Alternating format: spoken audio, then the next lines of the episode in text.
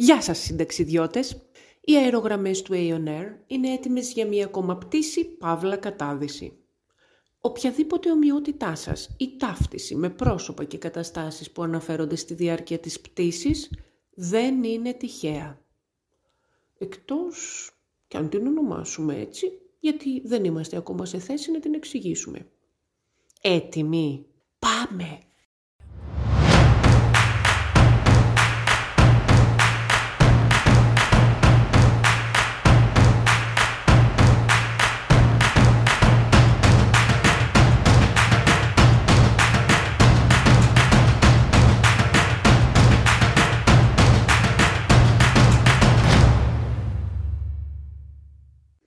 Γεια σας συνταξιδιώτες. Είμαστε έτοιμοι για μια ακόμα πτήση του Aeon Air, στην οποία θα μιλήσουμε για τον αναστοχασμό και την αναστοχαστική πρακτική. Θα μιλήσουμε. Πρώτο πληθυντικό. Μονόλογος είναι θα μιλάω.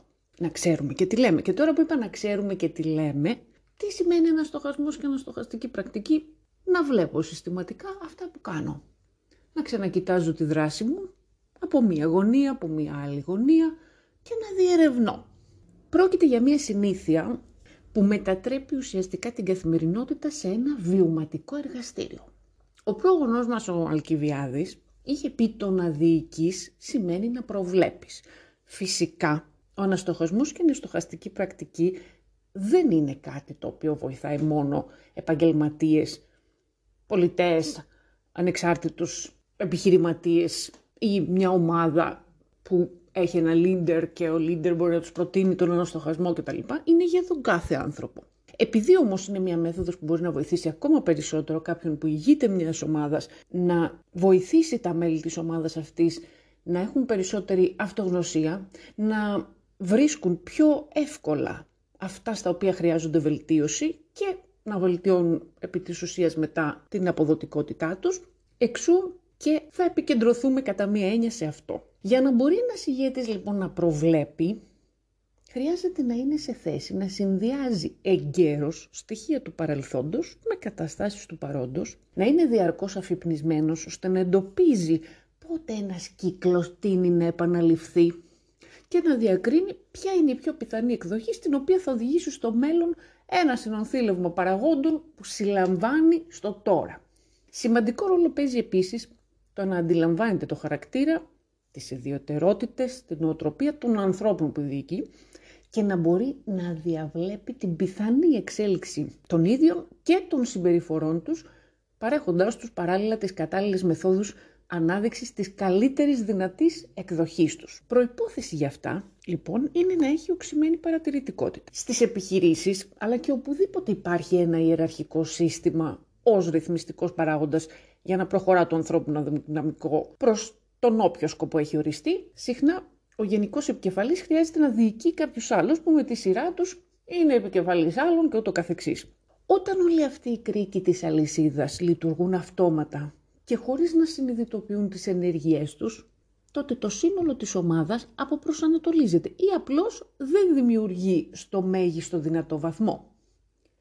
Όταν καθένας από αυτούς όμως έχει επαφή με τον εαυτό του, παρακολουθεί τις αντιδράσεις του και μαθαίνει να αξιοποιεί μετά τα συμπεράσματά του, τότε η συνολική δράση της ομάδας αποδίδει με έναν πιο ουσιαστικό τρόπο γιατί όλα τα μέλη της βαδίζουν εξελισσόμενα. Συχνά οι επικεφαλείς των ομάδων δουλεύουν με ανθρώπους που καταφέρνουν αρκετά κάνοντας αυτά που έχουν ως καθήκοντα στο τώρα, το εκάστοτε τώρα, ακολουθώντας μηχανικά κάποιες οδηγίες και προσπαθώντας να είναι απλώς καλοί στη δουλειά τους. Θα μπορούσαν όμως να είναι κάτι παραπάνω από αυτό, αν κάποιος τους ενέπνεε να αναπτύσσονται και τους έδινε κίνητρο να προοδεύουν. Αν λοιπόν η επαγγελματική σας ιδιότητα περιλαμβάνει το να διοικείτε ανθρώπους, με όποια μορφή, βοηθήστε τους να καθιερώσουν τη συνήθεια του αναστοχασμού. Προγραμματίστε αρχικά μια συνάντηση με εκείνους που έχουν ηγετικά πόστα και μιλήστε τους γι' αυτό. Δημιουργήστε από κοινού κάτι σαν ένα παιχνίδι αυτογνωσίας, αν αυτό ταιριάζει στο στυλ με το οποίο συνδέεστε μεταξύ σας και ορίστε με ποια συχνότητα και με ποιον τρόπο θα παίζετε αυτό το παιχνίδι.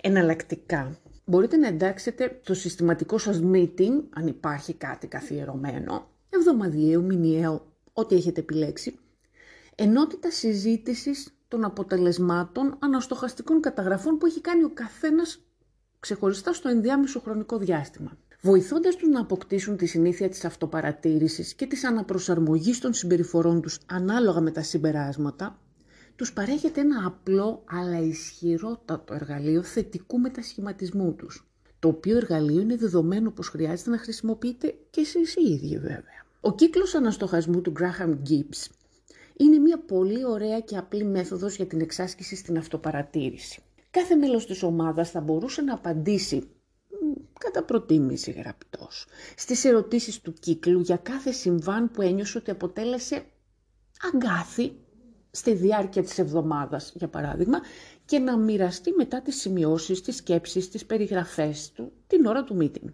Νούμερο 1. Περιγραφή του δυσάρεστου του άβολου συμβάντος. 2. Καταγραφή συναισθημάτων και σκέψεων σχετικά με αυτό. 3. Εκτίμηση της κατάστασης και εντοπισμούς του βασικού στοιχείου που με ενόχλησε, αλλά και της πηγής του μέσα μου. 4. Ξεκαθάρισμα του τι αποκόμισα εγώ από την εκτίμηση της κατάστασης, αλλά και από το ίδιο το βίωμα. 5. Μελέτη άλλων εκδοχών που θα μπορούσαν να είχαν κάνει πιο θετικό το βίωμα για όσους ενεπλάκησαν σε αυτό και εξαγωγή συμπεράσματος για το ποιες δεξιότητες χρειάζεται να αναπτύξω εγώ ώστε να λειτουργήσω διαφορετικά την επόμενη φορά που θα βρεθώ σε μια παραπλήσια κατάσταση. Και 6. Δημιουργία πλάνου, μεθόδου, με τα βήματα που θα ακολουθήσω για να διαχειριστώ με ένα νέο τρόπο παρόμοια περιστατικά στην επόμενη ευκαιρία που θα μου δοθεί. Σε εκείνους από την ομάδα σας που δεν έχουν συνηθίσει να ακολουθούν μια τέτοια πρακτική ή που δεν έχουν συνειδητοποιήσει με ποιον τρόπο ως τώρα ξαναβλέπουν εντός εισαγωγικών περιστατικά που τους έχουν φέρει σε δύσκολη θέση, σε άβολη θέση, μπορείτε να απευθύνετε κάποιες ερωτήσεις, διευκολύνοντάς τους εσείς να ξεδιαλύνουν το τοπίο. Για παράδειγμα, ποιος είναι ο τρόπος με τον οποίο ασχολείσαι ως τώρα με ένα περιστατικό ή μια κατάσταση που σου έχει δυσαρεστήσει, με κάτι που δεν πήγε καλά. Σου ταιριάζει περισσότερο να μιλάς γι' αυτό, να σκέφτεσαι μόνο γι' αυτό, να κάνεις μια καταγραφή. Εδώ θα έχετε κι εσείς κάποια στοιχεία περί εξωστρέφειας, εσωστρέφειας του συνομιλητή.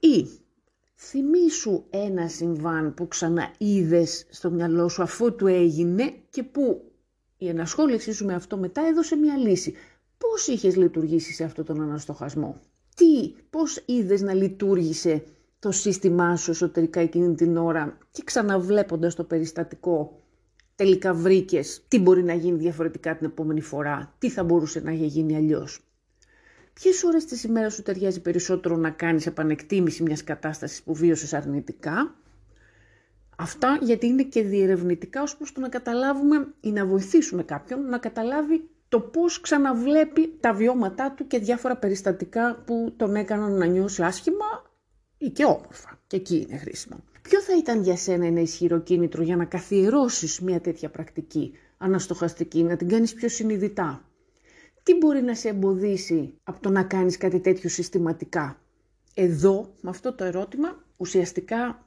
προσπαθούμε να προλάβουμε όσο γίνεται τον όποιο σαμποτέρ που έχουμε όλοι μέσα μας και που μπορεί ενώ κάποιος από την ομάδα σας να, να είναι στο μετέχμιο πιο πολύ να θέλει με να το κάνει αυτό, να πέσει μετά στην οποία αναβλητικότητα ή για χύψη λόγους να μην το κάνει μετά συστηματικά. Ποια στοιχεία του χαρακτήρα σου θα φέρει στην επιφάνεια για να αναχαιτήσουν αυτό το εμπόδιο; Όταν δεις δηλαδή ότι κάτι σε εμποδίζει και τελικά το αναβάλεις, δεν τι κάνεις, αυτό τον αναστοχασμό δεν τον κάνεις τι μπορείς να χρησιμοποιήσεις από τα skills σου, από τις δεξιότητές σου ή ένα κίνητρο δικό σου για να μπορέσεις να σταματήσεις αυτό το εμπόδιο, το αυτό σαμποτάζ και να το κάνεις τελικά το, την αναστοχαστική πρακτική. Ένα αρνητικής χρειάς συμβάν λοιπόν στον εργασιακό χώρο και όχι μόνο. Μία διένεξη με συνάδελφο, με συνεργάτη, ένα δυσάρεστο περιστατικό με πελάτη. Είναι καταστάσεις που προκαλούν συναισθήματα και αντιδράσεις που απασχολούν το νου για ώρες ή και για μέρες μετά, που επηρεάζουν συμπεριφορές και σχέσεις και στους άλλους μετατομείς της ζωής μας. Μένοντας άπραγοι και επαναλαμβάνοντας απλώς αυτόματα τη οι συνήθεις αντιδράσεις μας χωρίς επικοδομητική ενασχόληση με αυτές, οδηγούμαστε απλώς στο να διαιωνίζονται και πολλές φορές να οξύνονται. Επιπλέον η νοοτροπία αυτή αποτελεί συχνά τροχοπέδι και στη γενικότερη αυτοβελτίωσή μας και όχι μόνο την αυτοβελτίωση με την έννοια που τη συζητάμε εδώ και χρόνια και μοιάζει σαν να τη θέλουμε μόνο για να αποδώσουμε ως επαγγελματίες, ως επιχειρηματίες, ως πολιτές, ως οτιδήποτε. Όχι. Είναι τροχοπέδι και για την αυτοβελτίωσή μας εκείνη που ουσιαστικά έχει σχέση με το να είμαστε καλύτερα εμείς μέσα μας. Πολύ απλά. Με το να είναι ανάλαφρο το στέρνο. Να νιώθουμε μέσα μας ωραία να μην υπάρχει στο στήθος μας ένας βαρύς βράχος. Να περνάμε πιο όμορφα. Γιατί είναι και ένα κριτήριο το σώμα μας φυσικά για το πώς περνάμε. Μας δίνει σήματα. Άρα λοιπόν αυτό βελτίωση δεν είναι μόνο να έρθουν εξωτερικά και να είναι πιο αποτελεσματικές οι δεξιότητές μου. Αυτό πρέπει να έχει ξεκινήσει από ωραία εσωτερική κατάσταση. Επιλέγοντας λοιπόν να παρατηρήσουμε και να μελετήσουμε κάθε εμπειρία μας και τον εαυτό μας μέσα σε αυτήν, μετατρέπουμε ουσιαστικά το βίωμα σε μαθησιακή εμπειρία. Είναι δηλαδή μια εκπαίδευση τα ίδια τα πράγματα που ζούμε στην καθημερινότητα όταν παρακολουθούμε εμάς μέσα σε αυτά. Πώς λειτουργούμε, πώς νιώθουμε, πώς αντιδράσαμε. Και πέρα από αυτό, το μαθαίνω βιώνοντας, που επεκτείνεται φυσικά και πέραν των δυσάρεστων καταστάσεων και αναφέρεται σε κάθε είδους βίωμα, αποτελεί έναν από τους πιο δυνατούς αρρωγούς στην πορεία επίτευξης της αυτογνωσίας ή καλύτερα, συνταξιδιώτες μου, στην πορεία αποκάλυψης αυτούσιου του εαυτού μας μπροστά στα μάτια μας. Γιατί μέσα μας είναι ήδη η γνώση του εαυτού μας. Απλώς έχει καλυφθεί.